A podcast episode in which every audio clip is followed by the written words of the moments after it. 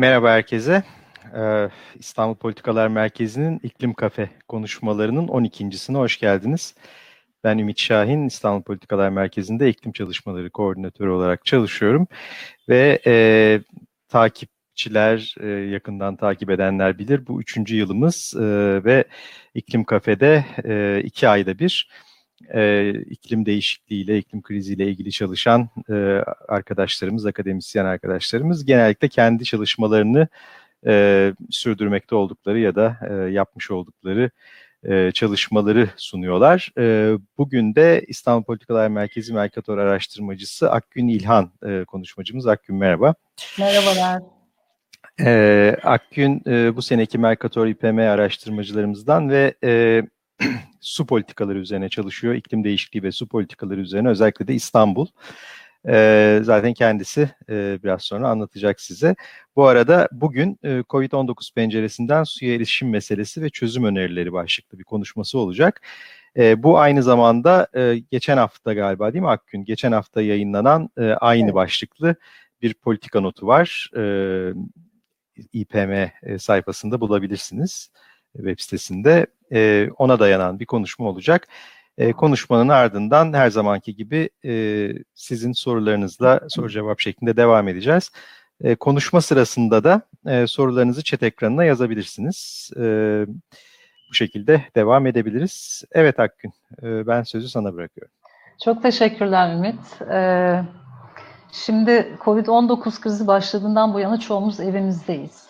Şanslı azınlıklardınız ve olup biteni medya kanallarından takip etmeye çalışıyoruz, anlamlandırmaya çalışıyoruz. Bu kriz bir sağlık meselesi olarak başladı, sağlık krizi olarak başladı ve kısa süre içerisinde var olan başka krizlerin üzerine eklendi. Başka krizlerden kastım tabii iklim krizi, su krizi veya e, toplamda hani ekolojik kriz diyebiliriz. Yoksulluk, sosyoekonomik adaletsizlik, ırkçılık ve benzeri küresel sorunlardan bahsediyorum. Şimdi artık önümüzde katman katman bir kriz var. Salgın hastalıklar söz konusu olduğunda da bu katmanların en önemlilerinden birisi su krizi.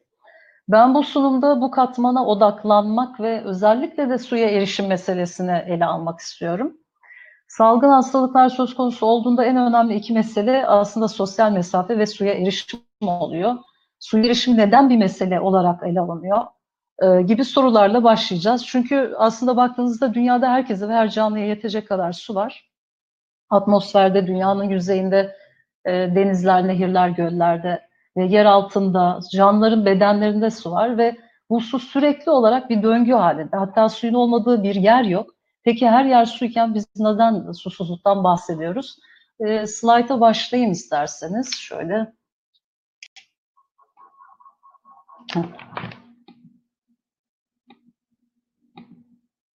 Evet. Hmm.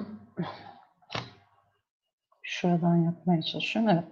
Şimdi baktığımız zaman görünüyor değil mi? Ben tam anlayamıyorum şu anda. Gayet iyi görünüyor. Evet. Hı hı. Ee, sorun şu ki sanayi devriminden bu yana başta su varlıkları olmak üzere tüm gezegen sürekli artan bir kirlenmeye ve bozulmaya maruz kalıyor. Ayrıca şiddetlenen iklim değişikliği de su döngüsünü doğrudan ve dolaylı yollarla olumsuz şekilde etkiliyor. İklim değişikliği büyüyen bir sorun. Fırtına, kasırga, seller ve kuraklık gibi aşırı iklim olayları da su varlıklarını çeşitli biçimde olumsuz etkiliyor. Örneğin aşırı yağışlara bakacak olursak bunlar çevrede bulunan patojenleri harekete geçiriyorlar. Nehirlere, kıyı sularına, su, e, denizlere taşıyorlar, kuyulara taşıyorlar. Nehirlerin akışını, içeriğini değiştiriyorlar. Kanalizasyon ve atık su arıtma tesisleri üzerindeki yükü arttırıp pis suyla içme suyunun e, karışmasına neden oluyorlar ki biz bunu İstanbul'da da defalarca yaşadık. Nehirlerin e, akışını, içeriğini değiştiriyorlar ve böylece hani insanları doğrudan patojenlere maruz bırakıyorlar. Bu şekilde hem su kirliliğine hem de halk sağlığı sorunlarına neden oluyorlar. Kuraklık söz konusunda olduğu, söz konusu olduğunda ise suyu depolama, toplama, dağıtma için gereken altyapının olmadığı yerlerde insanlar susuz kalıyor. Yani meseleye baktığımızda böyle suyun fiziken olmaması değil de insanların yeterli miktarda temiz suya erişememesi sorunumuz var. Evet. Şu buradan biraz zorlanıyorum ben. Evet.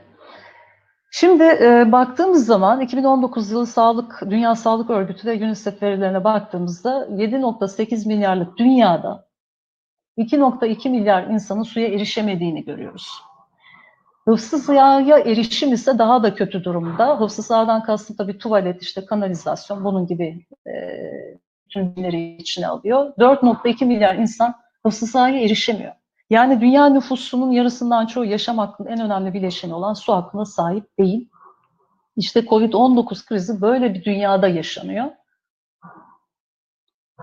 Ee, su hakkı dediğimiz zaman peki aklımıza ne gelmeli? İstediğim kadar su kullanabilirim anlamına mı geliyor? Elbette ki hayır. Birleşmiş Milletler su hakkının fiziksel sınırlarını çizmiş.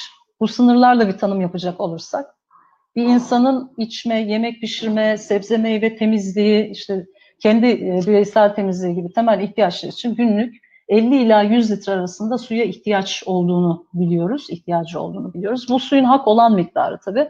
Bunu aşan miktarlar aslında su bunu aşan miktarlarda su kullanımı aslında su israfı demek. Suyun miktarı kadar tabii nasıl temin edildiği de önemli. Suyun kaynağının en fazla bir kilometre mesafede olması gerekiyor ve bu suyu taşımanın gidiş dönüş süresini de içine kattığımızda 30 dakikayı yarım saatte aşmaması gerekiyor. Suyun fiyatı da önemli. Ee, kişinin gelirinin yüzde üçünü geçmemesi e, söz konusu olacak ki su hakkından bahsedebilelim. Su hakkının tanınması ve hayata geçirilmesi için aslında 10 yıllardır süren bir toplumsal ve hukuksal mücadele var. 2010 yılında Birleşmiş Milletler tarafından kabul edildi su hakkı. Ayrıca Milenyum Kalkınma, e, Kalkınma Amaçları ve 2030 Sürdürülebilir Kalkınma Amaçları arasında da su hakkı var. Ee, kalkınma amacı 6, temiz su ve sanitasyon, herkesin erişilebilir suya ve kanalizasyon hizmetlerine e, sahip olmasından bahsediyor. Ama 2030'a kadar yani 10 sene içerisinde e, bu amacın gerçekleştirilmesi pek mümkün görünmüyor bu mevcut şartlar altında. Aslında bu amacı gerçekleştirmek için öyle roket bilimine, teknolojisine ihtiyaç yok. Maliyeti düşük teknolojilerle bile aslında herkesin suya erişimi sağlanabilir. Su krizinin şiddetli yaşandığı ülkelerde baktığımızda esas su, su altyapılarını kurmak için gereken finansmanın eksik olması. Tabii bu ülkelerde yolsuzluk ve politik istikrarsızlık da bu eksikliği e, besliyor diyebiliriz.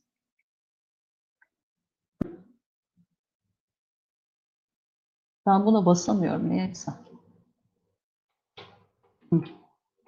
Evet. Şimdi e, bu suyun su meselesinin çözülmesi için ne kadar paraya ihtiyaç var? Aslında bunu düşünmek lazım. Çünkü en büyük mesele e, finansman eksikliği dedik. Yılda yaklaşık 114 milyar dolarla dünyanın suya erişim meselesi çözülebiliyor. Belki bazılarınıza ilk bakışta yüksek gelebilir bu miktar ama NATO ülkelerinin 2019 askeri bütçesine baktığımızda ki bu 1.917 trilyon dolarlık bir e, meblağdan bahsediyoruz. Onun sadece %6'sına denk geldiğini belirtelim. Yani silahlanmaya ayrılan bütçenin küçük bir kısmıyla dünyanın su hakkı aslında sağlanabilir. Bu 114 milyar dolar herhalde değil mi? Evet. Milyon mu yazmış? Or, orada milyon yazıyordu. Ha, evet, Düzeltelim 114 tamam. milyar tamam, dolar. Tamam, evet. Hiç farkında değilim. Çok teşekkürler Ümit. Fark etmedim ben ona. Evet şimdi bu çözüm maliyetini biliyoruz ne kadar? 114 milyar dedik. Gereken teknolojiler de mevcut diyoruz. Peki hal böyleyken su, hijyen ve sanitasyona yönelik kalkınma amaçları en az ilerleme kaydedilen kalkınma amaçlarının başında nasıl gelebiliyor? Gerçekten durum bu. Senede 3.4 milyon insanın kirli su kullanımına bağlı hastalıklardan hayatını kaybettiğini düşündüğümüzde aslında çok ciddi bir sorunla karşı karşıya olduğumuz ortaya çıkıyor. Covid-19'dan ölen insan sayısı şimdiye kadar 440 bin civarında oldu. Ee, yani kıyaslama yapmak doğru değil belki ama biz bu e, Covid'den daha fazla insanın her sene öldüğünü aslında şahit oluyoruz. Sadece gözlerimiz görmüyor bunu pek. Neden bu konuyla ilgili yol alınamıyor diye soruyorum ben kendime. O zaman şey iki tane cevap geliyor aklıma. Bir tanesi bu su krizi dediğimiz şey 10 yıllardır yaşanıyor ve kanıtlanmış bir hale gelmiş olabilir artık. Bir de e, daha önemli sebebi su krizinin sadece yoksul ülkeleri ilgilendiren bir problem alanı olarak görülmesi diyebiliriz. Şimdi e, bu klişe varsayım tabii hani böyle su krizi fakir ülkelerin sorunudur klişe varsayımı aslında değişiyor da. 2000'li yıllara kadar Afrika, Orta Doğu, Güney Amerika ve Karayipler, Güney ve Güneydoğu Asya ülkeleri gibi yoksul ülkelerin sorunu gibi algılanıyordu. Ama e, özellikle iklim değişikliği ve hükümetlerin onunla uyumsuz politikaları sayesinde e, artık bu su krizi dediğimiz şey, mesele ABD, Avustralya, Japonya, İspanya gibi pek çok gelişmiş ülkenin de önemli sorunlarından biri haline geldi. Söz konusu su krizi ve iklim değişikliği olduğunda artık gelişmiş ülkelerle gelişmekte olanlar birbirine yaklaşmış durumda. Ancak yine de biz Covid-19 krizine suya erişim penceresinden bakarken e, gelişmekte olan ülkeler ve gelişmiş ülkeler diye e, bir ayrım yapmak zorundayız. Çünkü gelişmekte olan ülkelerde suya fiziksel erişimde sorunlar baskın bir halde. Gelişmiş ülkelere baktığımızda ise ekonomik erişimde sıkıntılar var. Ne demek bu? Gelişmekte olan ülkelerde altyapı eksikliği suya fiziksel olarak erişimi engelliyor. En önemli engel bu. Gelişmiş ülkelerde ise altyapı sorunları önemli derecede çözülmüş durumda. Ama su faturasını ödeyemediği için suyu kesilen insanlar var. Yoksul semtlerde yaşadığı için su hizmetlerinden mahrum bırakılmış kırılgan gruplar var. Bunların hepsi e, sonuçta hani e, iki farklı sorun e, grubunu bize gösteriyor. Ben şimdi bu sunumda öncelikle gelişmekte olan ülkelerden bahsedeceğim. Üç vaka burada seçtim. Sonra gelişmiş ülkelerden bazı örnekler vereceğim. Özellikle bu Covid-19 krizi boyunca neler yaptılar. Sonra da işte Türkiye'de Covid-19 krizi boyunca su yönetimi alanında yapılan değişiklikleri sizlerle paylaşacağım. Son olarak da tabii bu örneklerden çıkartılan derslerle e, acil önlemlerden tutun da ciddi politika değişikliklerine kadar uzanan bir dizi öneriyi sizlerle paylaşacağım. Bunların üzerinden belki verimli bir tartışma alanı yaratabiliriz. Şimdi e, Covid-19 gelişmekte olan ülkelerde su, gıda, enerji ve sağlık gibi temel haklardan yoksullukla ya da kısacası yoksullukla birleştiğinde daha hızlı yayılma potansiyeline sahip. Bu ülkelerde yoksulluk daha da büyüyecek ve temel yaşam haklarını ihlal edici boyutlara varacak gibi görünüyor. Yoksulluğun büyümesiyle birlikte kırılganlığın da artması bekleniyor ve bütün bunlar virüsün küresel yayılma hızını arttırabilir. Bu ülkelerin insanların en azından yeterli miktarda temiz suya ve e, kanalizasyon hizmetlerine erişimini sağlamak için ciddi adımlar bir an önce atılmalı. Yoksa hani bu salgının hızlanması kaçınılmaz görünüyor. Şimdi öncelikle Nijerya'dan başlamak istiyorum. Gelişmiş dünya, gelişmekte olan e, dünya ülkelerinden bir örnek olarak. Şimdi bu ülkede esas sorun altyapı eksikliği. Bakıyorsunuz 206 milyon nüfuslu, çok kalabalık, dünyanın 7. kalabalık ülkesi. Bir yandan nüfusunun yarısı aşırı yoksulluktan muzdarip. Bir yandan iklim değişikliğine bağlı su sıkıntısı yaşayan bir ülke. Öyle bir noktada ki insanların üçte ikisinden fazlası temiz suya ve sanitasyona erişemez halde. Nijerya'da devletin bu su ve kanalizasyon, kanalizasyon altyapı e, çalışmalarını gerçekleştirecek bir mali gücü de yok. O nedenle Nijerya Dünya Bankası'ndan, Uluslararası Para Fonu'ndan e, para alarak daha çok böyle liman yapımı, elektrik, bilgi iletişim teknolojileri sektörlerinde kamu özel işbirliği projeleri gerçekleştirmiş durumda. Ancak su altyapı projelerinde bu durum farklı bir şekilde gerçekleşmiş. E, çünkü e, su altyapılarını sıfırdan inşa etmek e, şirketlerce çok maliyetli bulunan bir e, kalem ve bu maliyetleri yoksul halktan geri almanın mümkün olduğu düşünülmüyor pek. Bunun sonucunda şirketler ilk başta ilgilenseler de bu tip projelerden geri çekiliyorlar. Bir de ülkede tabii özellikle suyun özelleştirilmesine karşı bir sosyal hareket var gittikçe güçlenen. Bunun da e, bütün bunların sonucunda baktığınızda yatırım eksikliği nedeniyle böyle e, Nijerya'nın Lagos gibi büyük kentlerinde bile insanların neredeyse yüzde doksanı falan şebeke suyuna erişemez halde. İnsanlar bu fotoğrafta da gördüğünüz gibi tankerlerden gelen suyu işte şeylere, bidonlara doldurarak bu şekilde satın alarak yaşamak zorunda. Bazı yerlerde de suyun yönetimi isyancı grupların elinde bulunduğu için su artık bir şiddet aracına dönüşmüştü durumda. Ee, yine tabii yetersiz kanalizasyon hizmetleri sebebiyle ishal, zatürre gibi bulaşıcı hastalıklar ülkede kol geziyor. Bu tabloya bir de Covid-19 krizini eklediğimizde e, görüyoruz ki çok büyük riskler söz konusu. Neyse ki şimdilik virüs taşıyan kişi sayısı bir Avrupa'da veya işte Amerika Birleşik Devletleri'nde olduğu gibi yüksek değil. Ama şimdiye kadar yine de hani 420 insan hayatını kaybetmiş durumda. Ben şey diye düşünüyorum, yani böyle ülkelerde e, pimi çekilmiş bomba gibi bir şey aslında. Yani bugün değilse bu sorun daha sonra ortaya çıkacak gibi görünüyor. Bir başka ülke Güney Afrika. Şimdi Güney Afrika'da e, hani bir şey kadar e, kalabalık olmasa da Nijerya kadar 67 milyon insanın yaşadığı bir ülke ve %28'i bu nüfusun aşırı yoksulluk sınırı altında yaşayan bir ülke. Fiziki kıtlık kadar yönetimsel sorun da burada suya erişimin önünde çok önemli bir engel. Ee, aslında Güney Afrika enteresan bir ülke çünkü anayasasında su hakkını tan tanımış ve kişi başına günlük 25 litre suyun ücretsiz olarak verilmesini garanti altına almış bir ülkeden bahsediyoruz. Ama yine de 90'lı yılların ortalarından itibaren bazı kentlerde su hizmetlerinin özelleştirilmesiyle birlikte ciddi sorunlar ortaya çıkmış. Bir örnek vereceğim buna. 2001'de Johannesburg'un su hizmetleri özelleştirildi. Suez diye bir Fransız firma var, uluslararası bir su şirketi. Onunla bir anlaşma yapıldı. Ve o dönemde e, Johannesburg'un e, nüfusunun neredeyse üçte biri falan şebeke suyu olmayan barakalarda yaşıyordu. Suez'de bu barakaları, barakaların olduğu bölgeye su altyapısını e, kurmakla kendini görevlendirdi. Ancak bunlar göreve gelir gelmez önce ön ödemeli su sayacı uygulamasını başlattılar. Bu ne demek? Yani önce parasını ödüyorsunuz, daha sonra suyu kullanabiliyorsunuz. Bizdeki doğal gaz gibi yer kartlara yükleniyor. Ne kadar e, paranız varsa o kadar su alabiliyorsunuz. Şimdi altyapı çalışmalarını da yeterince yapmadı. Bunun dışında iki sene içerisinde su fiyatları altı katına çıktı. Zaten genelde altyapı çalışmalarında sıkıntı olduğunda, gereken önlemler alınmadığında, onarımlar yapılmadığında su fiyatları da yükseliyor. Çünkü kayıplar artıyor ve e, şirketin bunun e, maliyetini e, yani müşteriden çıkarması lazım. Öyle bir şey kriz yaşanıyor ki borçtan dolayı suyu kesilen insanların sayısı her ay 20 bini falan buluyor. Daha da fenası kentin ekonomik durumu iyi olan semtlerinde bu şirket o eski tip kullan öde sayaçlarına devam ediyor.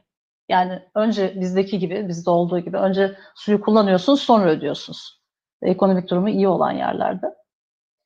Ee, ama şeyi kentin bu şey hani yoksul kesimlerinde ön ödemeli su sayaçlarını sadece siyah yoksulların yaşadığı yerlerde su faturalarının ödenmesini garantiye e, almak için kullanıyor. Bu uygulama aslında ırkçılığın kendini su yönetiminde tekrar e, ortaya çıkarması olarak yorumlanabilir. 2006 yılına yenildiğinde de 5 sene sonra yani belediyenin su ezili anlaşmasının süresi bitiyor ve anlaşma yenilenmediği için su hizmetleri yeniden belediyeleştiriliyor.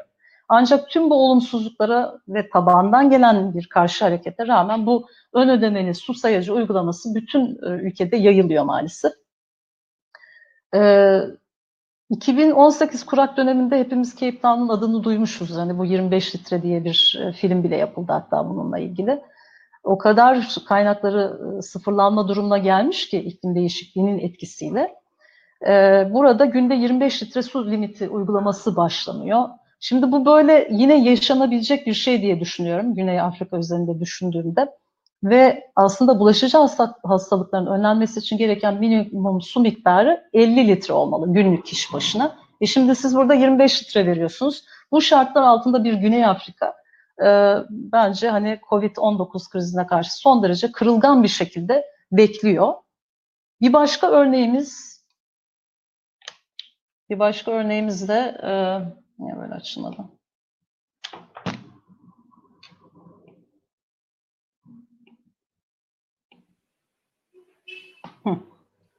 Ben bunu açamıyorum ama. İlerletmek istiyorsun değil ha, mi? Next'e basıyorum. Ha şimdi oldu. Peki. Ben bana söylersen ben de buradan tamam. ilerletirim. Hı hı. Şimdi bir başka örneğimiz de Hindistan. Hindistan'a da bakalım. Hindistan'da da iklim değişikliğiyle artan bir kırılganlık söz konusu. Yani hatırlarsanız e, burası zaten ikinci e, dünyanın ikinci kalabalık ülkesi. Normalde yıllardır süren bir kuraklık ve seller arasında gidip gelme durumu var Hindistan'ın. Bir yandan da nüfusu çok artıyor, hızlı artıyor. 1.37 milyar diye biliyorum yani o noktada. Bu kadar nüfusa tabii su ve kanalizasyon ihtiyacını karşılamak bu kadar nüfusun gerçekten zor. Aslında bayağı önemli mesafe kat edilmiş ama e, halen gelişmiş ülkeler seviyesi yakalanabilmiş değil. Bunların üzerine geçtiğimiz ay hatırlarsanız Anfan siklonu diye bir şey oldu. Bir fırtına yaşandı ve Hindistan'da ve Bangladeş'te yaklaşık olarak 4.2 milyar insan tahliye edilmek zorunda kaldı. E bu insanlar şimdi e, gereken sosyal mesafe şartlarına uygun yerleş, yerleştirilmiş değil. Bu mümkün değil zaten. Ne fiziksel olarak Hindistan'da ne de ekonomik olarak. Gördüğünüz manzara, şu fotoğraf zaten oradan çekilmiş. Bu şartlar altında insanlar. Şimdi bu insanlar normalde de zaten yoksullar. O yoksulluktan çıkıp artık böyle mültecilik konumuna düşmüş durumdalar. Normalde de pek çok temel ihtiyaçlarını karşılamakta zaten güçlük çekiyorlar. Şimdi e, salgın hastalıklar karşısında çok daha kırılgan bir hale geldiler.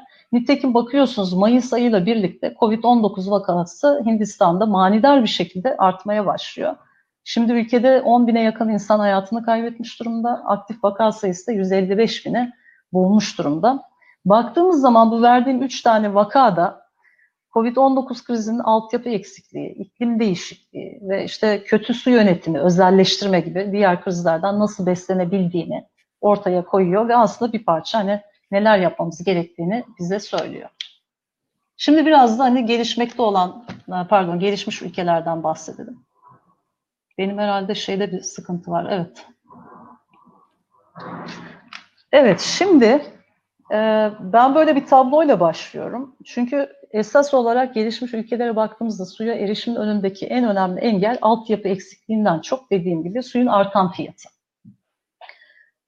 Bu durum özellikle de etnik gruplar, e, işte yerliler ve mülteciler gibi kırılgan grupların da içinde bulunduğu yoksulların suya erişimini kısıtlayan bir durum.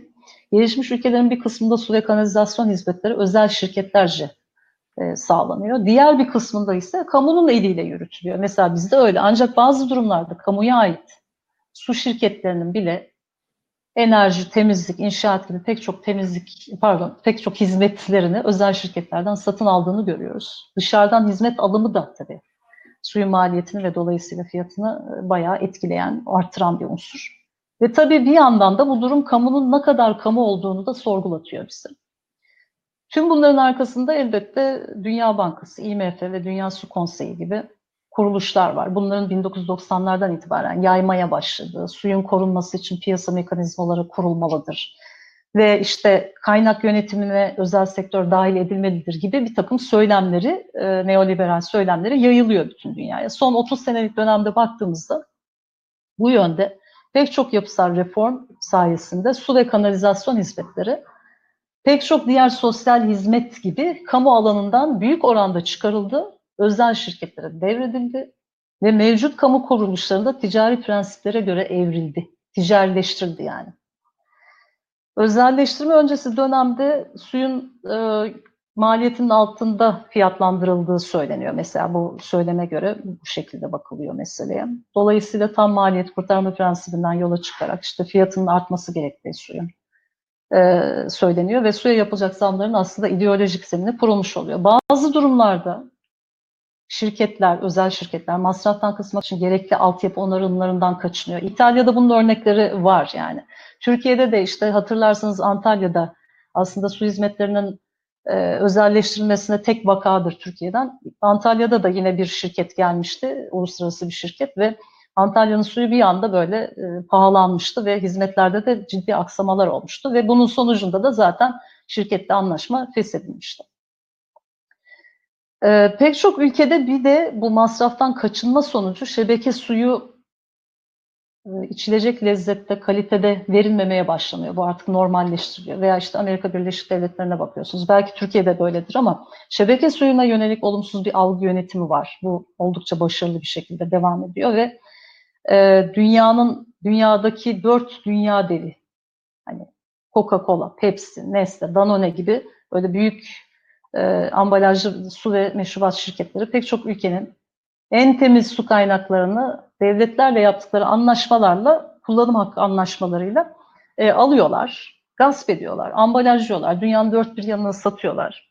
Ve bakıyorsunuz milyarlarca dolarlık karlar elde etmişler, daha da güçlenmişler ve e, su varlıklarının giderek tükenmesine, kirlenmesine neden olmuşlar. Doğada plastik birikimine neden olmuşlar. Sularına el konulan insanların kırsal kesimin özellikle zorunlu göçüne, yoksullaşmasına neden olmuşlar.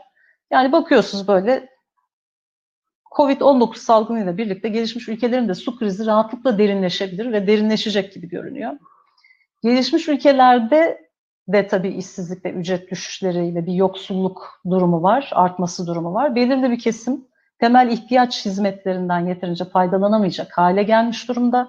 Artan yoksullukla birlikte temel ihtiyaçları engel olmasının önüne geçmek için pek çok ülkede de suya erişimi garanti altına alacak e, uygulamalar başlatıldı. Şimdi onlardan biraz bahsedelim. Bir Avrupa örneğimiz var. Avrupa'dan öyle çeşitli örneklerle. Evet. Burada gördüğünüz İspanya Başbakanı. Hepimizin bildiği gibi Avrupa Covid-19 krizinin en şiddetli yaşandığı kıta oldu. Hala da devam ediyor kriz zaten. Hafifledi biraz ama hala devam ediyor. Pek çok yardım paketi devreye sokuldu bu ülkelerde. Özellikle su kullanımında kimsenin de geri geride kalmaması için ulusal ölçekli kararlar ilan edildi. İlk vaka 31 Ocak'ta tespit edilmişti İspanya'da. Hemen e, Mart ayının ortasında, hemen demeyelim daha doğrusu, e, iki hafta sonra falan İspanya'da su, elektrik ve gaz faturalarında geçerli olacak böyle e, kriz süresince geçerli olacak moratoriumlar ilan edildi. Almanya'da, Almanya'ya baktığımızda doğrudan su konusunda bir şey yapılmadı ama burada bazı binalarda su fiyatı da kiraya dahil. Kiralarla, borçtan dolayı kiracı çıkarma uygulamalarına işte Haziran sonuna kadar erteleme getirildi. Büyük Britanya'da yine borcu olan abonelilerin önceden başvurması halinde kriz boyunca suların kesilmeyeceği, borçları yüzünden kesilmiş olan suların tekrar açılacağı ilan edildi. Yine İtalya'da e, ilk vaka 31 Ocak'ta görülmüştü. 28 Şubat'ta yani bir ay sonra bir genelge yayınlandı ve su, gaz gibi temel ihtiyaçlara ilişkin borçların erteleneceği duyuruldu.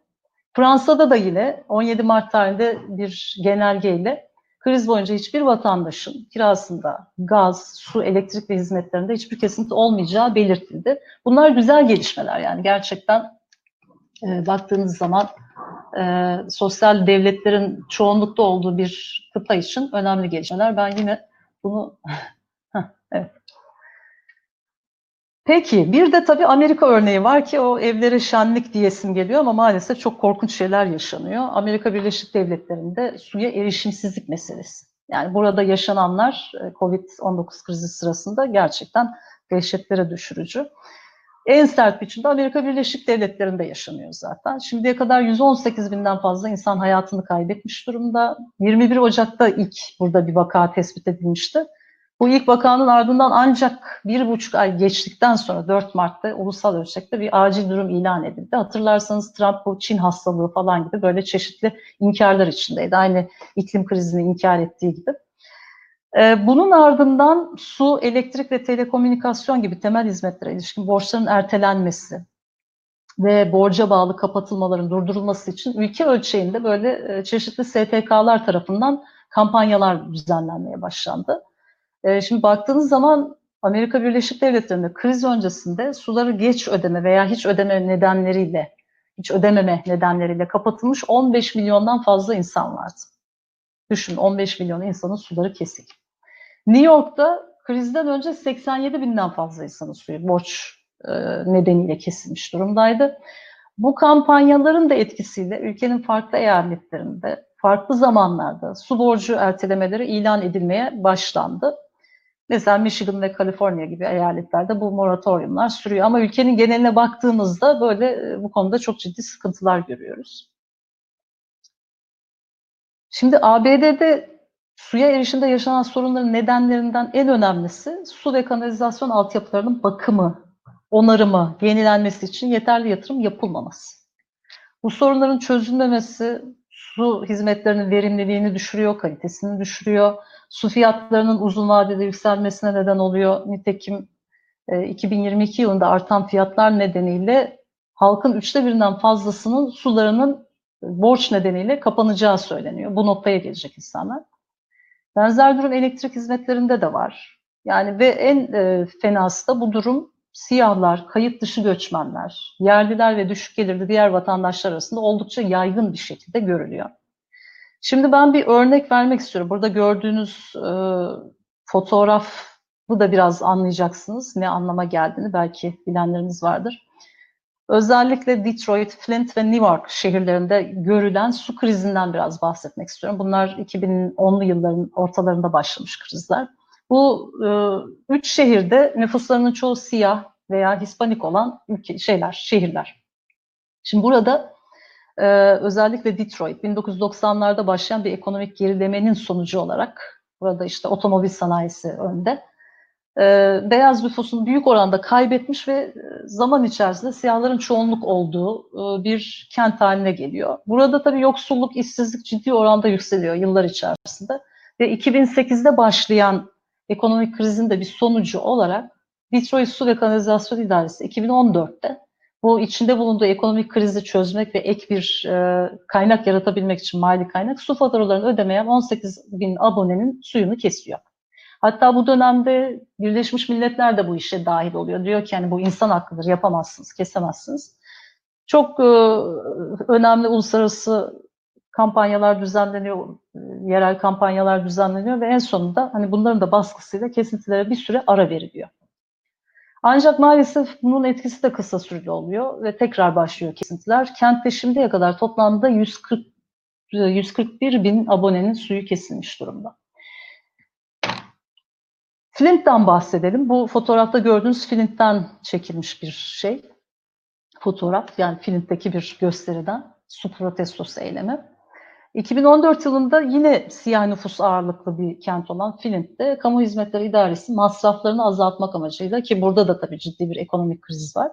Masraflarını e, azaltmak amacıyla su kaynağını değiştiriyor. Flint nehrinden almaya başlıyor. Daha önceden Detroit'ten alırken Detroit nehrinden. Neden? Çünkü daha ucuza gelecek diye düşünüyorlar. Halbuki bu kararın alınmasından önce 2013 yılında uzmanlar e, uyarıda bulunmuşlar. Bu nehrin trihalometan bakımından yüksek olduğu konusunda çeşitli uyarılar yapmışlar. Yani kullanılmaması gereken bir su kaynağı aslında. Buna rağmen karar değişmiyor. İlle de Flint e, nehrinden alacağız diyorlar. 2014'te Nisan ayında kenti su arıtma tesisleri Flint nehrinden su almaya henüz hazır, henüz hazır olmadığını söylüyor. Bunu belirtmesine rağmen Flint nehrinden su alınmaya başlanıyor ve verilmeye başlanıyor kentte. Ekim ayı gibi halktan suyla ilgili şikayetler yağmaya başlıyor. İnsanlar zehirleniyorlar, su kokuyor falan böyle bir sürü sorun. Hatta çok e, çarpıcı bir örnek olması dolayısıyla söylemek isterim. General Motors fabrikası da var burada. Bunların yetkilileri diyorlar ki bu su bizim otomobillerimizi mahvediyor. Yani bu e, pasa ve korozyona neden oluyor. İstemiyoruz bu suyu falan diyorlar. Düşün yani arabalara bile kötü gelen suyu insanlara veriyorlar. Flint'in su boruları aslında buradaki mesele şundan e, kaynaklanıyor. Su borularının kurşundan olduğu için yeni kaynaktan gelen o yeni su korozyona neden oluyor ve suyun e, suya kurşun karışmasına neden oluyor. E, kurşun da zaten zehirli bir şey biliyorsunuz. Aylar içerisinde 100 bin civarında insan yüksek dozda kurşuna maruz kalıyor ve zehirleniyor. Tüm dünyada yankı bulan bir şey bu aslında. Yani çok e, çarpıcı bir örnek. Ancak buna rağmen 3 sene boyunca bu sorun devam ediyor ve ancak 3 sene sonra federal mahkeme bir karar verip de 2020 yılına kadar kurşunlu boruları sökeceksiniz. Bunun için de size 87 milyon dolarlık bir finansman sağlıyorum diyor. Ve hala da bu işlem sürüyor. Başka bir örnek olarak da daha böyle hani yeni olması bakımından yine Amerika Birleşik Devletleri'nden Newark. Newark şehrinde New York'a yakın bir şehir. Burada da 2018 yılında yine su iletim borularındaki kurşunun şebeke suyuna karışması sorunu yaşanıyor. Bakın hiç böyle bir ders alma durumu falan yok. Borular sökülüp yenilenmesi, yani boruların sökülüp yenilenmesi oldukça maliyetli bir şey olduğu için diyorlar ki suya antipas karıştıralım, böyle bir çözüm bulalım. Ee, ancak bunu da yapıyorlar. Ee, pek bir işe yaramıyor. Sularda yine kurşun oluyor. Ee, bu gerçekten e, Hani bu son örnekle de insan hayatı söz konusu olduğunda yüksek maliyet e, esas çözümleri geciktirmemelidir. Buna bahane olmamalıdır. İşte siyahların yaşamları da önemlidir bu Black Lives Matter e, dediğimiz e, bir hareketin de bir parçası olarak bunun üzerine ülke genelinde pek çok tartışma alevleniyor. Yani böyle bir ABD'nin üzerine geliyor COVID-19 krizi. Ee, yani ABD'nin Covid-19 krizinin küresel merkez haline gelmesinin arkasında böyle, arka planında böyle bir ırkçılık, sosyal ekonomik adaletsizlik ve yoksulluk var. Peki şimdi Türkiye'ye bakalım. Sıra Türkiye'ye geldi. Ee, Türkiye'de ilk Covid vakası, 19 vakası biliyorsunuz 11 Mart'ta görüldü. Ertesi gün Çevre ve Şehircilik Bakanlığı hemen bir genelge yayınlayarak koronavirüs önlemleri konulu bir genelge yayınlayarak e, o 81 ile gönderdi bunu. 12 Mart 2020 e, tarihli bu genelgede yer alan önlemler arasında suyla ilgili herhangi bir şey yoktu. Yani bu borca bağlı su kesintileri ertelensin falan gibi bir madde yoktu. Ancak yerel yönetimler hiç zaman kaybetmeden hemen ertesi günü e, borç nedeniyle kesilmiş suları açma, kriz süresince su kesimini durdurma gibi e, kararlar almaya başladılar. Başı çeken yani 12 Mart'ta bu kararı alan Adana, Ankara, Bursa, Diyarbakır burada Twitter'dan alınmış şeyleri var e, duyuruların. Twitter'da tabii çok önemli. Buradan çok güzel takip edebiliyorsunuz. Çok şeffaf bir süreç yaşandı bu noktada. 13 Mart'ta e, yani ikinci gününde diyelim Antalya, Edirne, Eskişehir ve Kayseri gibi şehirlerde bu benzer kararlar alındı. İstanbul'a bakacak olursak da 18 Mart'ta alındı. Ee, bu kararların ne kadar önemli olduğunu belirtmek için İstanbul'dan bir örnek vereceğim. İstanbul'da kriz öncesi dönemde suyu kesilmiş 50 bin abone varmış. Yani bunlar abone sayısı. Bunu işte 2 ile 3 ile çarpsanız daha da fazla sayıda insan olduğunu, bu konuda etkilenen insan olduğunu görüyorsunuz. Yani gerçekten bir yere e, bir yaraya parmak basan bir e, karar oldu bu.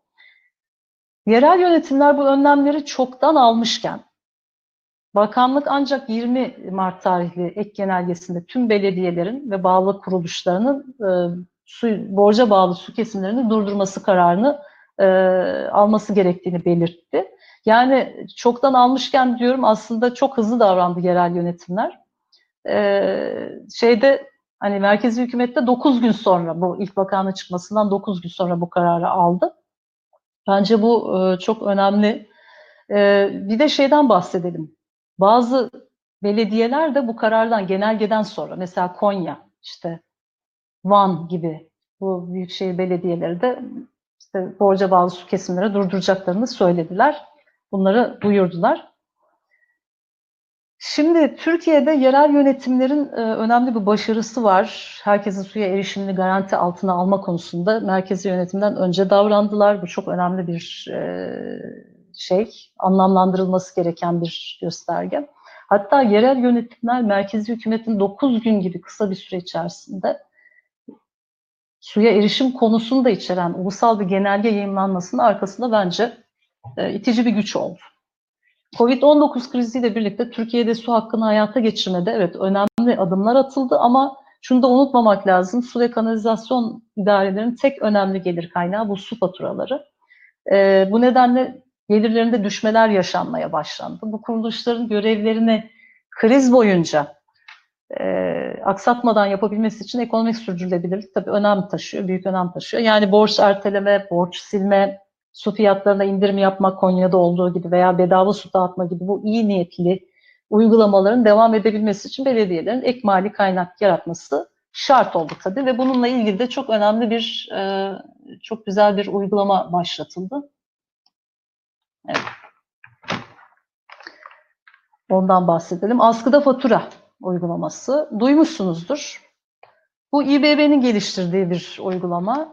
Hayırseverler belediye tarafından onaylanmış. Yani kişi başına gelirin hanede 775 e, lira veya altında olması halinde e, belediye tarafından onaylanmış ihtiyaç sahiplerinin su ve doğalgaz faturalarını online bir sistem üzerinden ödeyebilmesini sağlıyor bu şey e, uygulama. Şimdiye kadar da 23.5 milyon lira tutarında su ve doğalgaz faturası ödenmiş durumda.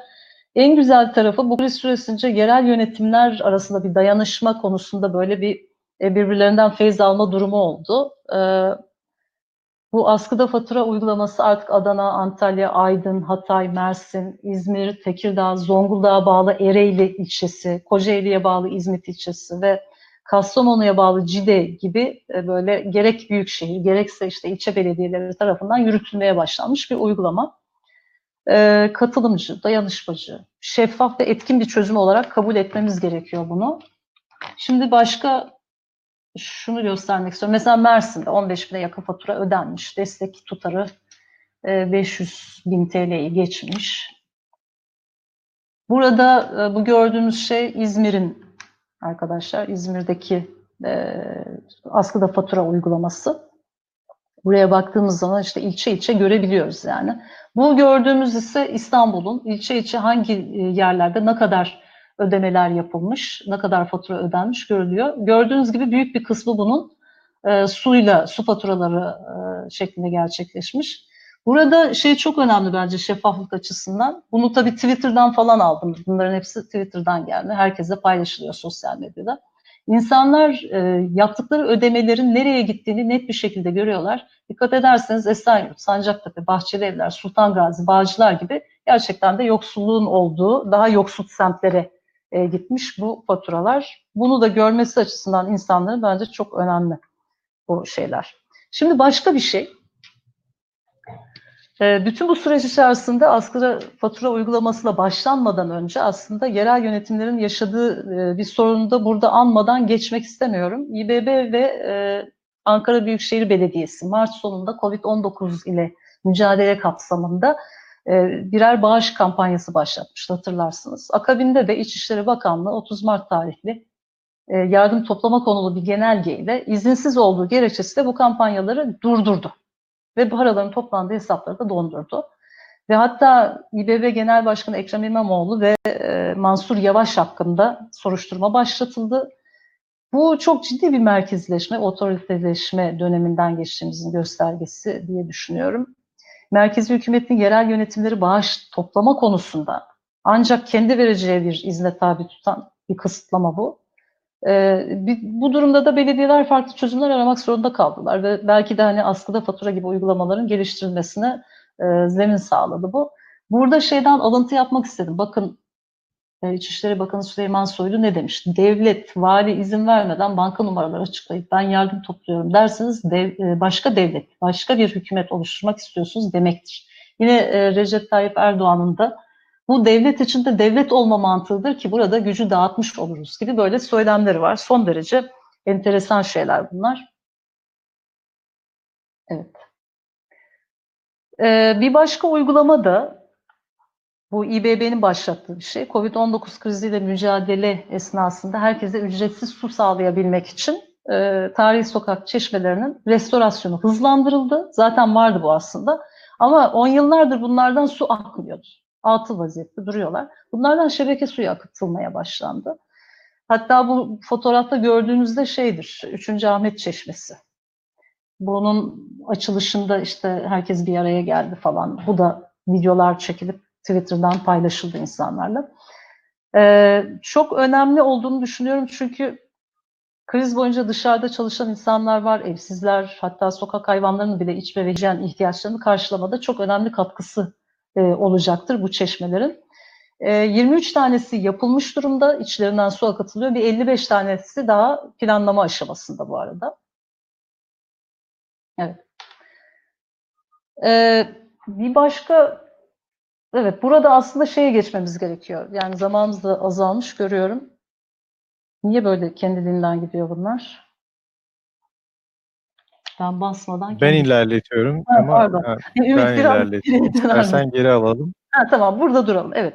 Tamam. Şimdi e, burada şeyden bahsetmek lazım.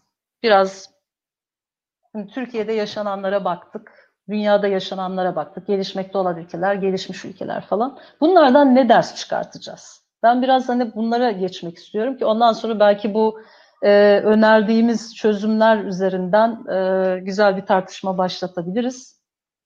Çünkü COVID-19 pandemisi mevcut küresel düzeni e, hani bütün bu sorunlarıyla, bu bahsettiğimiz, bugün bahsettiğimiz ve daha fazlası, bütün bu sorunlarıyla birlikte yeni bir ışık altında görmemize vesile oldu. Ve bakıyoruz tüm dünyada sağlıktan ekonomiye pek çok alanda bir dizi politika değişikliği tetiklenmiş durumda ve bu daha bir başlangıç tabii. Bu noktada on yıllardır kanayan yara haline gelmiş. Suya erişim meselesine de yeniden bir bakmak gerekiyor. Zaten bütün bu çalışma öyle çıktı. Ee, çünkü suya erişimdeki adaletsizlik ve COVID-19 pandemisi birbirlerini besleyen, birbirlerini derinleştiren krizler ve dolayısıyla birinin çözümü diğerinin çözümünün ayrılmaz parçası. Bunu kabul etmemiz lazım. Bu nedenle de suya erişim konusunda e, birazdan söyleyeceğim önlemlerin ve politika değişikliklerinin hiç zaman kaybedilmeden hayata geçirilmesi gerekiyor. Evet, şimdi her şeyden önce tabii borca bağlı su kesintilerini durdurmak gerekiyor. Dünyanın pek çok ülkesinde sadece gelişmekte olan ülkelerde değil, gelişmiş e, ülkelerde de pek çok yerde yerel yönetimler inisiyatifi ele aldılar. E, bazen de devletler yayınladığı genelgelerle şebeke suyu kesintilerini durdurdular. Önceden kesilmiş suları da açtırdılar. Bu, bu çok önemli e, bir gelişmedir, önemli bir e, duruştur diye düşünüyorum. Elbette ki bu kararın e, bu Avrupa ülkelerinde gördüğümüz gibi veya Amerika Birleşik Devletleri'nde gördüğümüz gibi hiç zaman kaybedilmeden yapılması lazım. Bu ülkeler bayağı zaman kaybetti. Türkiye'de bu çok hızlı oldu. Böyle haftalar sonra, aylar sonra değil hemen hiç zaman kaybetmeden alınması gerekiyor bu kararın. Ve tabii pandemiden sonra da yani uzun vadede de borca bağlı su kesintilerinin engellenmesi için yeni ekonomik çözümler üretilmeli.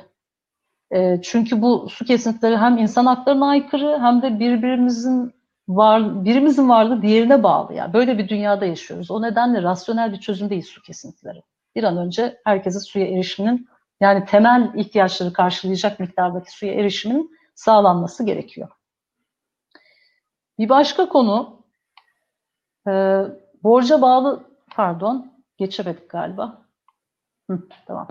Sokaklarda herkesin kullanımına açık ve ücretsiz su istasyonları kurmak. Bu da çok önemli bir konu. Burada gördüğünüz bu fotoğraftaki Filipinler'de Bayavan şehrinde bir su istasyonu. Hollandalı altı su şirketinin oluşturduğu Ley diye bir, e, bir şey var, oluşum var. Onlar göndermişler. Ee, yani bu Covid-19 nedeniyle pek çok gelişmekte olan ülkede bu tip önlemler kısıtlı da olsa alındı. Ama bizim gelişmiş ülkelerde, bizim yaşadığımız ülkelerde çok e, enteresan bir şekilde pek çoğunda bizde ambalajlı su kullanımı yaygınlaştığı için kentlerdeki sokak çeşmeleri yıllar içinde atıl hale gelmiş veya tamamen ortadan kalkmış, işlevsizleşmiş. Bizde sokak çeşmesi yok artık yani pek çok ülkede böyle bir durum var. Oysa kriz döneminde dışarıda çalışmak zorunda olanlara, evsizlere, suya başka kaynaktan erişme imkanı olmayan insanlar için bu çok önemli bir ihtiyaç, su istasyonları. İstanbul örneği çok önemli. Restore edilmiş tarihi sokak çeşmelerinden yeniden su akıtılması e, bence yine aynı işlevi görecektir. Zaten görmeye de başladı. Yeni çeşmeler veya işte sebiller insanların ücretsiz olarak suya erişimini sağlayabilir. Yine bir başka e, şey olarak, önlem olarak bakmamız gereken e, kırılgan grupların suya erişimini güvence altına almak. Burada gördüğümüz fotoğrafta Moria mülteci kampı. İnsanlar alt alta üst üste korkunç durumlarda yaşıyorlar. Evsizler, kimsesizler, kaçak yapılarda şebeke suyundan mahrum yaşayan yoksullar, mülteciler, böyle kırılgan grupların yeterli miktarda temiz suya erişiminin güvence altına alınması gerekiyor. Bunun için yerel çözümler üretmek zorundayız. Hiç vakit kaybetmeden. İşte bu Yunanistan adalarında biliyorsunuz 35 bine yakın mülteci e, yer kapasitesini 6 kat aşarak bu şekilde yaşıyorlar. Bu Moria kampından e, birkaç tane şey paylaşmak istiyorum. 1300, 1300 kişiye bir su musluğu düşüyor burada. Düşüyordu. Şimdi değiştirilmiş olabilir. 167 kişiye bir tuvalet, 200 kişiye bir duş kabini e, var kamplarda. Burada ne insan haklarından bahsedebiliriz biz, ne de COVID-19'da bütünlükçü bir mücadeleden bahsedebiliriz. Bu durumda olan insanların hijyen ihtiyaçlarını karşılamak için son derece basit teknolojiler var. Bunları kullanarak uygun sayıda e, su tesisi kurulması yeterli olacaktır. Bunun için yani çok büyük bir e, şeye gerek yok, maliyete gerek yok. Yine başka bir e, önlem olarak düşünmemiz gereken su ve kanalizasyon hizmetleri alanında çalışan insanların, çalışan işçilerin güvenliğini sağlamak. E, özellikle sahada çalışan personel. Bunların sağlığını korumak için kaliteli maskeler, hijyenik iş kıyafetlerinin sağlanması gerekiyor, dengeli beslenmeleri gerekiyor bu insanların. Gerektiğinde psikolojik destek sağlanmalı ve e, çalışma süreleri uzun tutulmamalı. Böyle kriz dönemlerinde hep öyle oluyor çünkü yani normalde işte 12 saat çalışıyorsa bir bakıyorsunuz bir gün orada gibi. Bu önlemler alınmalı bunlarla ilgili. Çünkü bu insanların e, kesintisiz şekilde bir e, hizmet vermesi gerekiyor. Çok önemli bir kamu hizmeti. Bunlarda aksama olmaması için e, işçilerin de iyi bakılması lazım. Aksi takdirde toplum sağlığı tehlikeye atılabilir. Yine başka bir konuşmamız gereken şey, su yönetimiyle ilgili alınan kararlarda yerel yönetimlerin belirdeyiciliğini kabul etmek ve desteklemek. Burada İçişleri Bakanlığı'nın e, az önce söylediğim hani Ankara ve İstanbul'da yapılan yardımlaşma kampanyasına müdahalesi. Bu gerçekten e, düşündürücü bir şey. Çünkü su yönetimini ilgilendiren kararlarda yerel yerel yönetimler devlet onayını beklemeden karar almaya ve alınan kararları gerçekleştirmeye hazır olmalı. Zaten öyle de yaptılar yani dediğim gibi. Hemen ardından ilk bakanlığın görülmesinin hemen ardından ertesi gün bu kararlar alındı. Su kesintileri kes, durduruluyor karar alındı. Nitekim Türkiye'de pek çok kent e, bu şeyi aldı, inisiyatifi aldı ve e, Türkiye aynı zamanda devlet olarak da aslında hiç gecikti sayılmaz 9 gün sonra bu kararı aldı. Ama devletin aynı zamanda bu yardım ve bağış kampanyaları gibi faaliyetler söz konusu olduğunda belediyeleri öncü bir rol olarak e, öncü bir rol oynayabilmelerine e, izin vermesi gerekiyor. Bunun önünde bir engel teşkil etmemesi gerekiyor. Özellikle salgın döneminde su yönetimi öncelikli olarak kent ölçeğinde düşünülmeli ve çözümler oradan üretilmeli. Bu bir zorunluluk artık. Kentlerin suyla olan ilişkisinde daha kendine yeter hale gelmesi için de bu düzenlemeler başlatılmalı. Yine başka bir söylemek istediğim şey, bu suya fiziksel erişimi sağlamak için su ve kanalizasyon altyapılarını ve hizmetlerini özelleştirme yoluyla değil, kamu eliyle iyileştirmemiz gerekiyor. Bu bütün dünya için geçerli olan bir şey. Burada gördüğümüz tablo, şöyle bir tablo. Ee, şimdi normalde suya erişimin önündeki fiziksel engellerin ortadan kaldırılması için eksik su altyapılarının tamamlanması ve işte bakımında devlet ve yerel yönetimler işbirliği içinde olmalı. Sorumluluklarını böyle yerine getirmeliler. Ee, bu hayati sorumluluklar kamu özel işbirliği dediğimiz e, kar odaklı, yani o isim altında kamu özel işbirliği adı altında kar odaklı özel şirketlere teslim edilmemeli. Çünkü su yönetiminde yaşanan özelleştirme trendi son 30 sene içerisinde su krizini çözmekten çok büyütmeye e, vesile oldu gördüğünüz gibi. Örneğin dünyada 1991 ile 2015 yılları arasında kamu özel işbirliği ile yapılması planlanan su ve kanalizasyon projelerinin %28'i başarısız olmuş. Bakın bu Dünya Bankası verisi. Yani bunu böyle bir aktivistin yazısından almadım. Dünya Bankası'nın söylediği bir şey. Özellikle de su ve kanalizasyon projeleri, su alanında. İptal olmayan vakalarda ise kontrat süresi bitiminde kontratın yenilenmemesi, işte az önce söylediğim gibi şeyde Afrika örneğinde, Güney Afrika'da veya işte hizmetin kamu eline geri dönmesi sıkça karşılaşılan bir durum. Burada gördüğünüz tabloda e, bayağı bir vaka var gördüğünüz gibi 1400 küsur civarında bir vaka var ve e, bunların 311 tanesi su alanında yeniden belediyeleştirme vakası en yoğun olarak yaşandığı yeniden belediyeleştirme vakasının en yoğun olarak yaşandığı sektörler enerji ve su hizmetleri. Enerjiye baktığınızda 374 sayısını görüyorsunuz. Su alanına geri dönecek olursak e, solda orada en fazla Fransa'da, sonra Amerika Birleşik Devletleri'nde, İspanya'da ve Almanya'da bu yeniden belediyeleştirme vakaları yaşanmış. E, Su hizmetlerinin yeniden belediyenin eline geçmesi, kamulaştırılması, yerel yönetimlerin ve halkların kamu hizmetleri ve kaynakları üzerindeki kontrolün güçlenmesine de neden oluyor tabii. Bu da çok önemli. Bu nedenle gelişmekte olan ülkelerde finansman eksikliğinden dolayı o yapılamayan altyapı çalışmalarının tamamlanması için yine Dünya Bankası, IMF gibi kur, uluslararası kuruluşlara e, yer verilmeli ama bunların özelleştirme şartlarını koşmadan kredi vermesi gerekiyor. Tabii buna nasıl ikna edilecekler orası da bir muamma. Ve e, yine bir başka konu fiyatlandırma konusu. E, suya ekonomik erişimi sağlayabilmek için, güvence altına alabilmek için suyu herkesin erişilebileceği, erişebileceği bir e, biçimde fiyatlanması gerekiyor. Bu e, doğrultuda fiyatlandırma politikaları oluşturulmalı. Temel hizmetler için harcanan paranın kişinin bütçesinin belirli bir yüzdesini geçmemesi sağlanmalı. Bunu da devletçe aslında bu düzenlemelerin, hukuki düzenlemelerin yapılması gerekiyor. Mesela Birleşik Devletler Çevre Koruma Ajansı'na göre hane giderlerinin yüzde ikisini geçmemeli su masrafları. Birleşmiş Milletler Kalkınma Programı'na göre, UNDP'ye göre yüzde üçünü aşmamalı. Ekonomik Kalkınma ve İşbirliği Örgütü de diyor ki OECD, kişinin su masrafı bütçesinin yüzde beşinden az olmalıdır diyor. Yani temel sosyal hizmetlerinin fiyatları özet olarak söyleyecek olursak, yoksul insanları su ile diğer temel ihtiyaçlar arasında seçim yapmaya zorlamamalı. bu şekilde belirlenmeli. Ayrıca temel vatandaşlık geliri gibi e, yoksulluğu engelleme amaçlı önerilerin de gündeme alınması, tartışılması önemli bir katkı sağlayabilir diye düşünüyorum. Son olarak da bir önlem daha, bir politika değişikliği daha. Bu da e, suyun kullanılmasında ve korunmasında kalıcı toplumsal değişimleri yaratmak. Hani bizim hep şey dediğimiz, eğitim şart dediğimiz kısım aslında.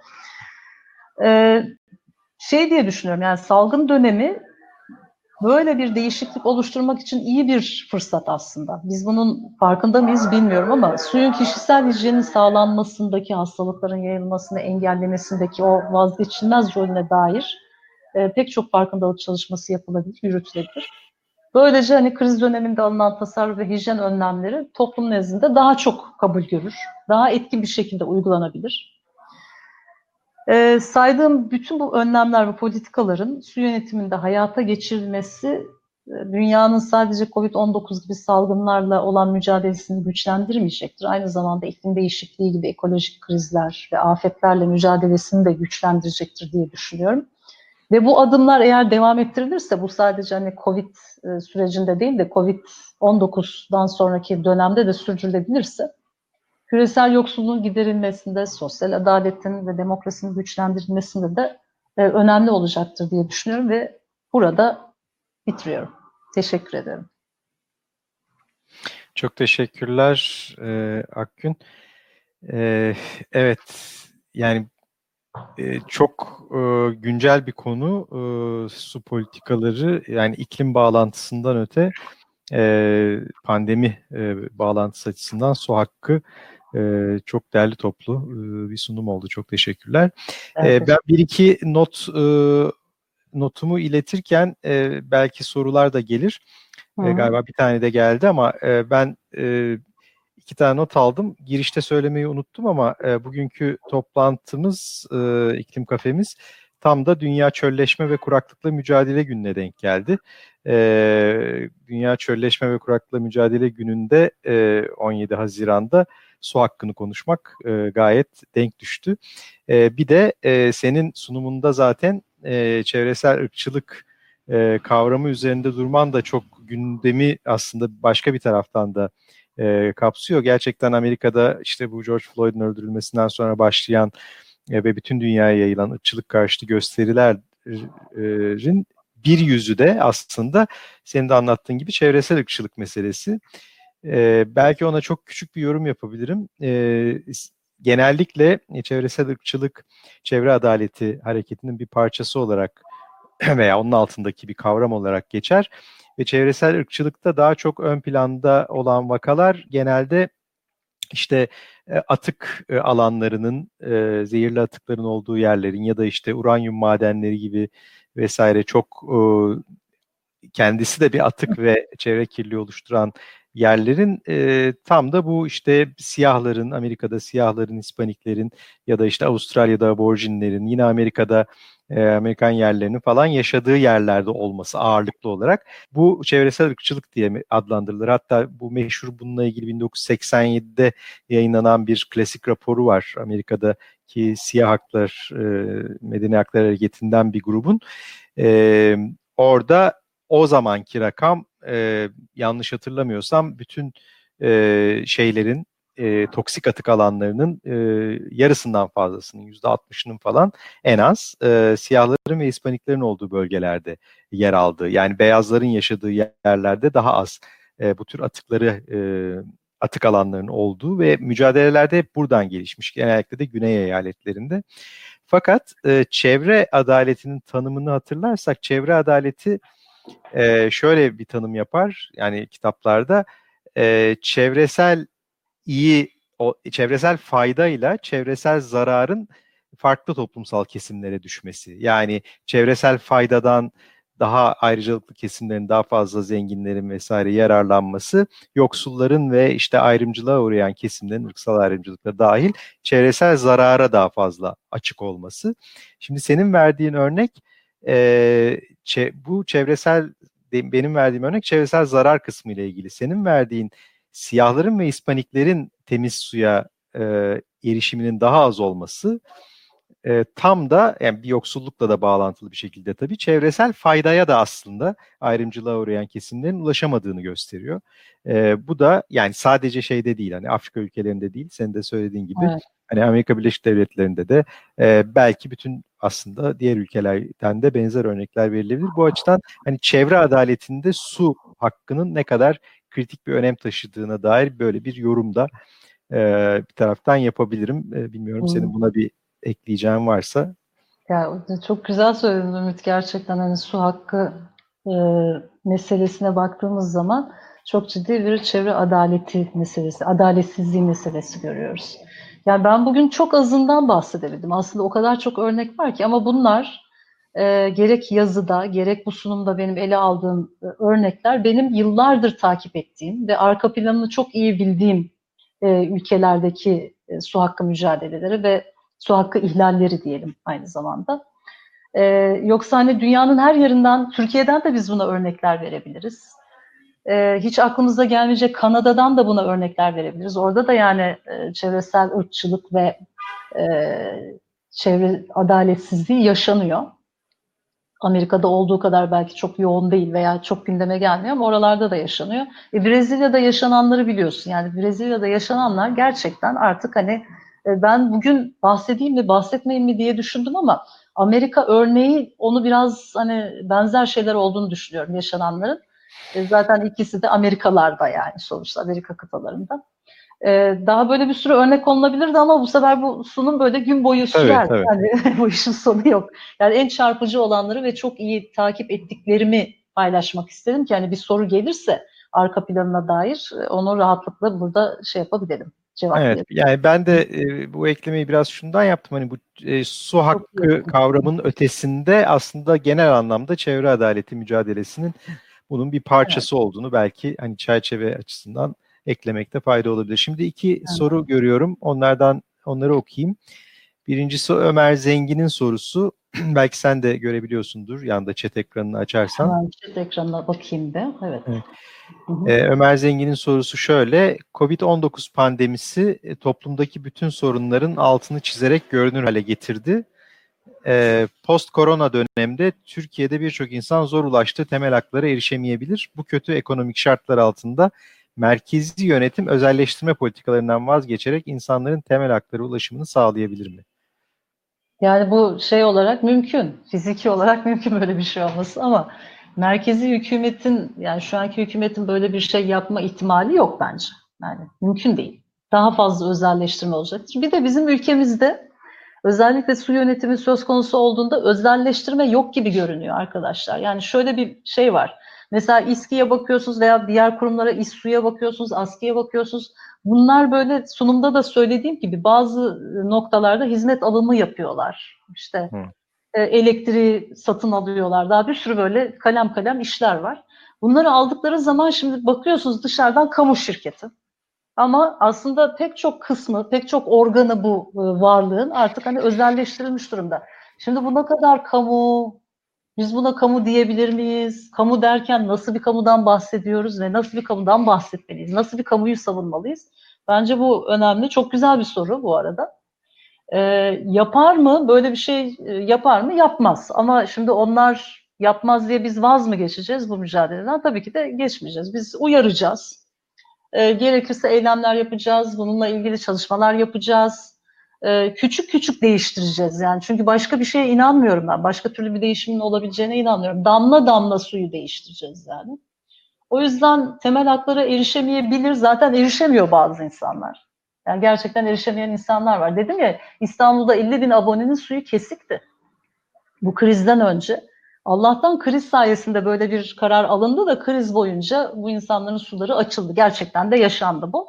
Ve askıda fatura uygulamasıyla birlikte e, İSKİ bundan zarar almadan, mümkün mertebe İSKİ zarar görmeden bu iş çözüldü. Belki hani bu uygulama sürecektir bilemiyorum. Bence sürse iyi olur askıda fatura uygulaması. Hani bunu sadece krizle sınırlandırmamak lazım, devam etmek lazım. Belki de e, bu sadece su meselesi üzerinden gitmemeli. Yani gaz, işte zaten bu askıda fatura uygulamasının içerisinde faturaları da var. Başka şeyler de eklenebilir. Elektrik Telekomünikasyon bakın Türkiye'de bu hiç konuşulmuyor. Bu çok önemli bir hak. Bu Amerika Birleşik Devletleri'nde son zamanlarda çok e, gündeme gelen bir hak olarak görünüyor. Bizim de bence e, ajandamıza bunu almamız lazım. Çok önemli. Yani her şeyi artık oradan öğreniyoruz. Bütün ne olup ne bitiyor sosyal medyadan takip ediyoruz. Bu da bir ihtiyaç artık. Yani bu bu şeyin bir e, tartışılması lazım bu ülkede artık yani. Zaten tartışılıyor belli alanlarda da e, daha fazla geniş kesimlerce tartışmaya alınması lazım ve özelleştirme politikalarından vazgeçmek lazım ama daha da önemlisi ticarileştirme politikalarından vazgeçmek gerekiyor. Özelleştirme e, işin sadece bir boyutu aslında. Yani kar amaçlı bir hizmeti yürütüyorsanız e, bundan ben para kazanacağım bu sudan diye veriyorsanız suyu elbette ki yani masraftan da kaçınırsınız. Masraftan kaçındığınız için altyapılarda sorunlar çıkmaya başlar. Su kayıpları artar. Aa, bir bakarsınız 5 birim su yolluyorsunuz. 3 birimi ancak insanların musluğuna varıyor. Ama siz o 5 birimin fiyatını almak zorundasınız kullanıcıda. Bu da ne demektir? Suyun pahalanması demektir. Kaçınılmaz bir şekilde. İstanbul'da yine daha uzak yerlerden su taşınıyor. Yani Melen'den su taşınıyor 200 kilometre öteden. Kırklareli'nden su taşınıyor. Ne kadar uzaktan geliyorsa su o kadar pahalı demektir.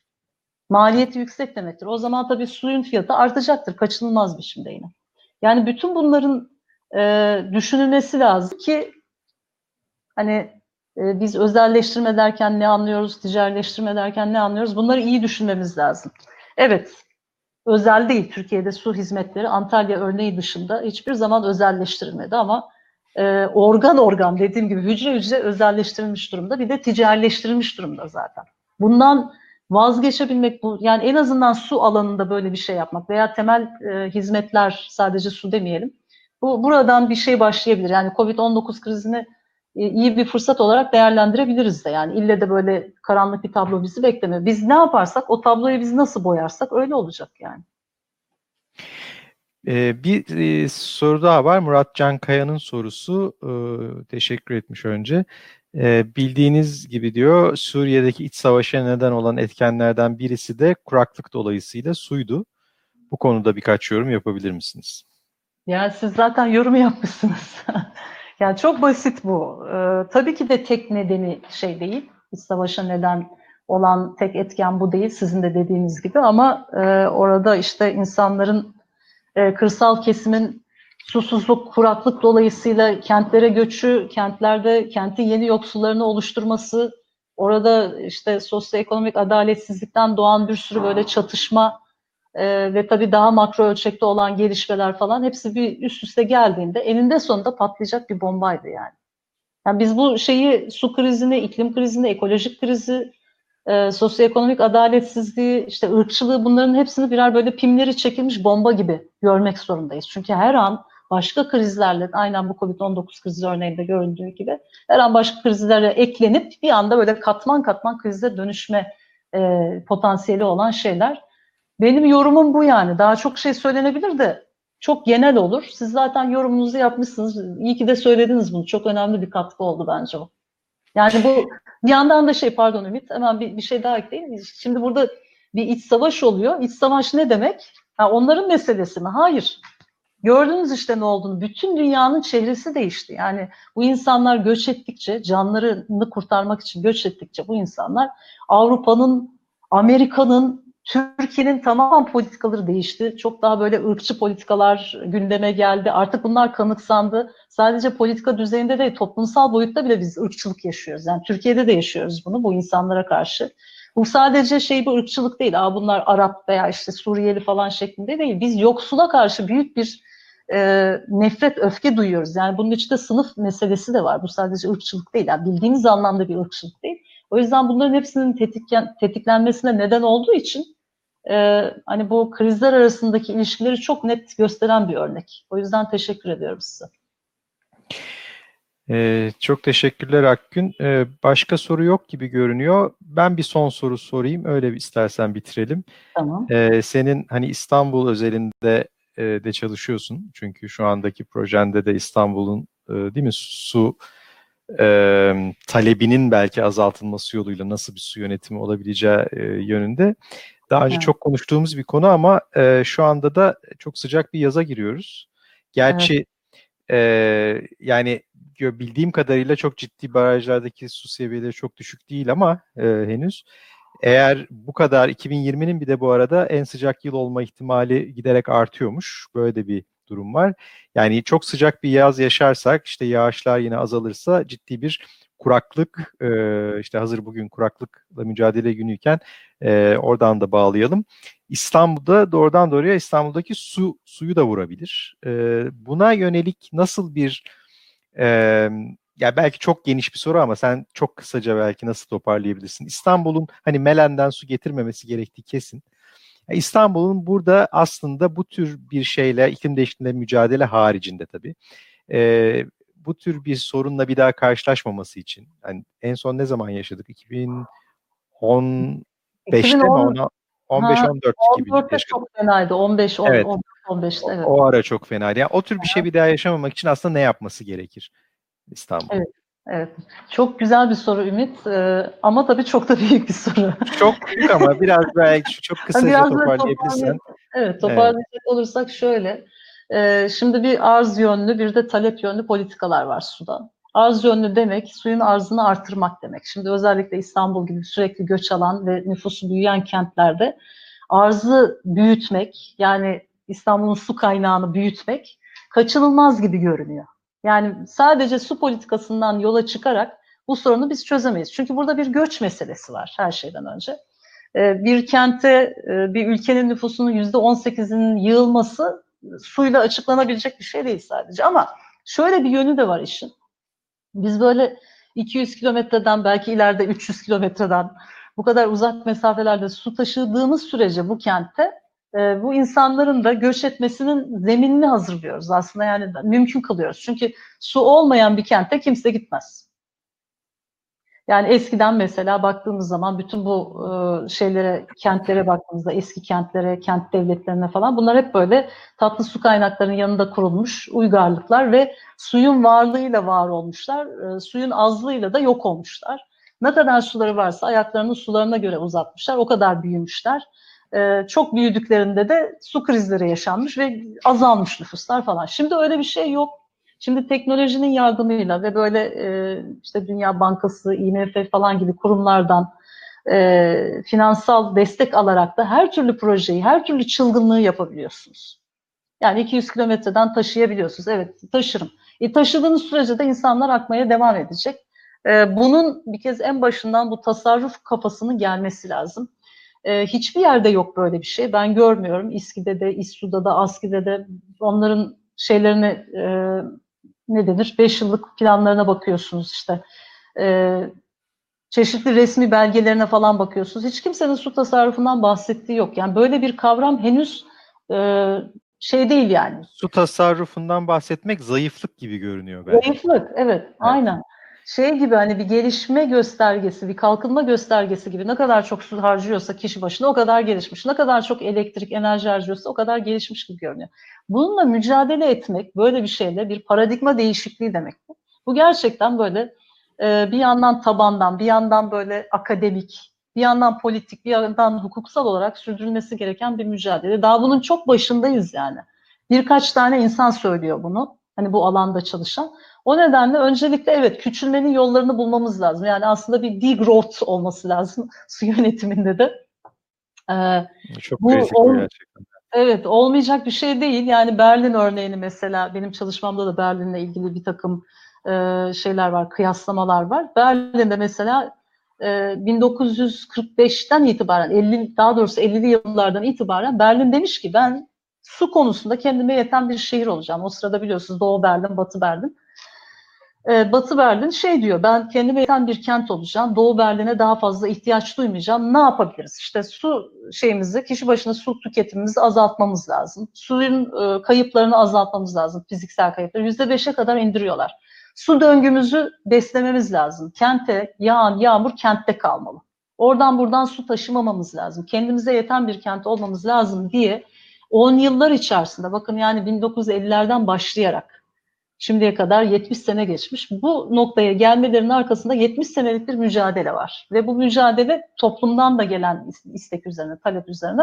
1970'li yıllarda özellikle Berlin'de şehrin böyle yeşillendirilmesi, için bir sürü çalışmalar yapılıyor. Yeşil çatılar, işte parkların arttırılması, e, orada genelde yeraltı suyu kullanılıyor içme suyu kaynağı olarak. İşte e, klor kullanarak temizlemek yerine e, ne bileyim işte nehirlerin etrafına veya sulak alanların etrafında yeşillendirme yapılıyor. Yani o filtreleme olayını doğaya yaptırmak gibi böyle çok kapsamlı bir pencereden bakarak ancak e, buna çözüm önerisi oluşturabiliriz. Yoksa aksi takdirde biz istediğimiz kadar şey diyelim. Ya işte insanlar daha az su tüketmeli. Siz ne derseniz deyin yani su aktığı sürece insanlar 5 dakika yerine 50 dakikada suyun altında duşunu alabiliyor yani.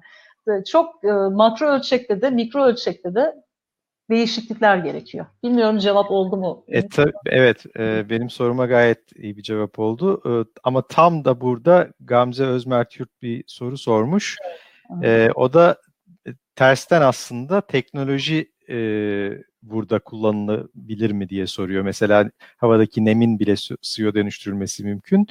E, tabii maliyet nedeniyle bu henüz yapılmış değil diyor. E, bu konuda nasıl bir örgütlenme ve kaynak aktarımı yapılmalı? Gelişmiş teknolojilerden yararlanmak mümkün mü? Evet, Gamze Hanım'ın sorusu çok e, güzel bir soru aslında. Yani çünkü bir tartışmayı başlatacak şimdi. Ben giriyorum tartışmaya. Şimdi bu havadaki nemi e, yoğuşturmak mı denir? Hani onu soğutmak ve şey su suya dönüştürmek tekrar gibi böyle bir sürü teknoloji olabilir. Veya Özellikle işte, çöl çöl koşullarında falan kullanılan teknolojiler. Evet, bazı yerlerde bu çok önemli bir evet. şey olabilir. Ben hiçbir şekilde hani yeni teknolojilere karşı falan değil. Bazı yerlerde öyledir ki mesela Suudi Arabistan gibi bir yerde e, normalde desalinasyon yani deniz suyunun tuzundan arındırılması teknolojisine ben normalde karşı olmama rağmen Suudi Arabistan'da başka bir şey yapamazsınız yani. Çünkü hiçbir şey yok, hiçbir su kaynağı yok. Orada mecbursunuz. Eğer orada insanlar yaşasın, devam etsin oradaki o medeniyet diyorsanız bunu yapacaksınız. Ama Türkiye gibi bir yerde böyle bir şeye gerek yok. Yani bunlar en son çare olarak düşünülmeli. Şimdi biz mesela desalinasyon tesisi kurmaya kalkışsak İstanbul için. İstanbul nüfusu bugün 20 milyonsa bir 10 sene sonra 30 milyon olabilir yani bu kafayla. Ve bir yandan da tabii deniz ekosistemini mahvedersiniz. Karadeniz'den aldığınız suyu 30'u Rhine dediğimiz şeyi geri vereceksiniz falan. Oradaki ekosistem mahvolacak. Büyük bir enerji aşırı enerji evet büyük evet. enerji tas şeyi tüketimi. Aynen. O enerji için bir sürü başka projelere onay verilecek. İşte ne bileyim nükleer santral açılabilecek oradan hareketle falan. Böyle bir dizi e, sorunu beraberinde getirecek bir şey bu. O nedenle teknoloji şeyine girdiğimiz anda çemberine o kısır döngüden çıkmamız zor olabilir. Ama teknolojiye karşı mıyız? Değil. Önemli olan onun nasıl kullanıldığı o nedenle ben bu e, nemin işte şeydeki havadaki nemin suya dönüştürülmesi öyle yapılması falan bana bu çözümler şu noktada çok şey geliyor. Çok uzak geliyor. Bizim çok daha rahatlıkla yapabileceğimiz, daha kadim teknolojileri kullanabileceğimiz e, bir şeyimiz var. Yani böyle bir şansımız var bu ülkede. Eğer bizim için söyleniyorsa. E, ama genel olarak bir şey söylemek çok zor. Çünkü su meselesi öyle bir şey ki çok yerel bir mesele. Bir yandan da çok küresel tabii iklim değişikliği nedeniyle en başında. E, yerelden çözümler üretmek, e, o yüzden de böyle fix çözümlerden mümkün mertebe kaçınmak gerekiyor. Aa şöyle bir teknoloji varmış onu yapalım her şey çözecek. Tam aksine. Ben şeyden de çok endişeliyim. Mesela böyle teknolojilerle suyun fiyatının daha da artacağını düşünüyorum. Mesela desalinasyon tesisi açıldı diyelim ki İstanbul'a. Zaten bununla ilgili pilot çalışma var bir tane. E, açıldı ve insanlar hani buradan su kullanmaya başladı ve buna birkaç sene içerisinde bağımlı hale geleceğiz biz. Çok enerjisi yüksek bir e, teknoloji olduğu için, çevre maliyetleri yüksek bir teknoloji olduğu için suyun fiyatı normalde bizim aldığımız sudan daha yüksek olacak ve gittikçe su pahalanacak. Yani bir anlamda az önce konuştuğumuz o çevresel adaletsizliği de besleyen bir şey olduğunu düşünüyorum. Besleme potansiyeli çok yüksek. Böyle bir yönü de var yani. Bu teknolojilere ne kadar bağımlıysanız o kadar kırılgan hale geliyorsunuz aslında. Bunları da hiç unutmamak lazım diye düşünüyorum. Çok teşekkürler e, Akgün. E, herhalde e, biraz önce başka bir soruya cevap verirken söylediğin gibi paradigmayı değiştirmek önce ve zihniyeti değiştirmekle başlamak gerekiyor. Evet, e, bugünkü iklim kafe e, 12.siydi e, ve bu sezonun da son iklim kafesiydi. Mercator İPM araştırmacısı İstanbul Politikalar Merkezi'nde Akgün İlhan bize e, COVID penceresinden, COVID-19 penceresinden suya erişim meselesini e, anlattı. Bugünkü Akgün'ün konuşmasını temel teşkil eden e, politika notunu da e, İstanbul Politikalar e, Merkezi'nin web sitesinden e, indirip inceleyebilirsiniz. E, artık gelecek e, dönemde diyelim, gelecek sene değil ama gelecek dönemde e, tekrar görüşmek üzere. E, herkese çok teşekkürler. Teşekkürler Akgün sana da. Çok teşekkürler Mehmet. Sevgiler Görüşmek herkese. üzere. Hoşçakalın.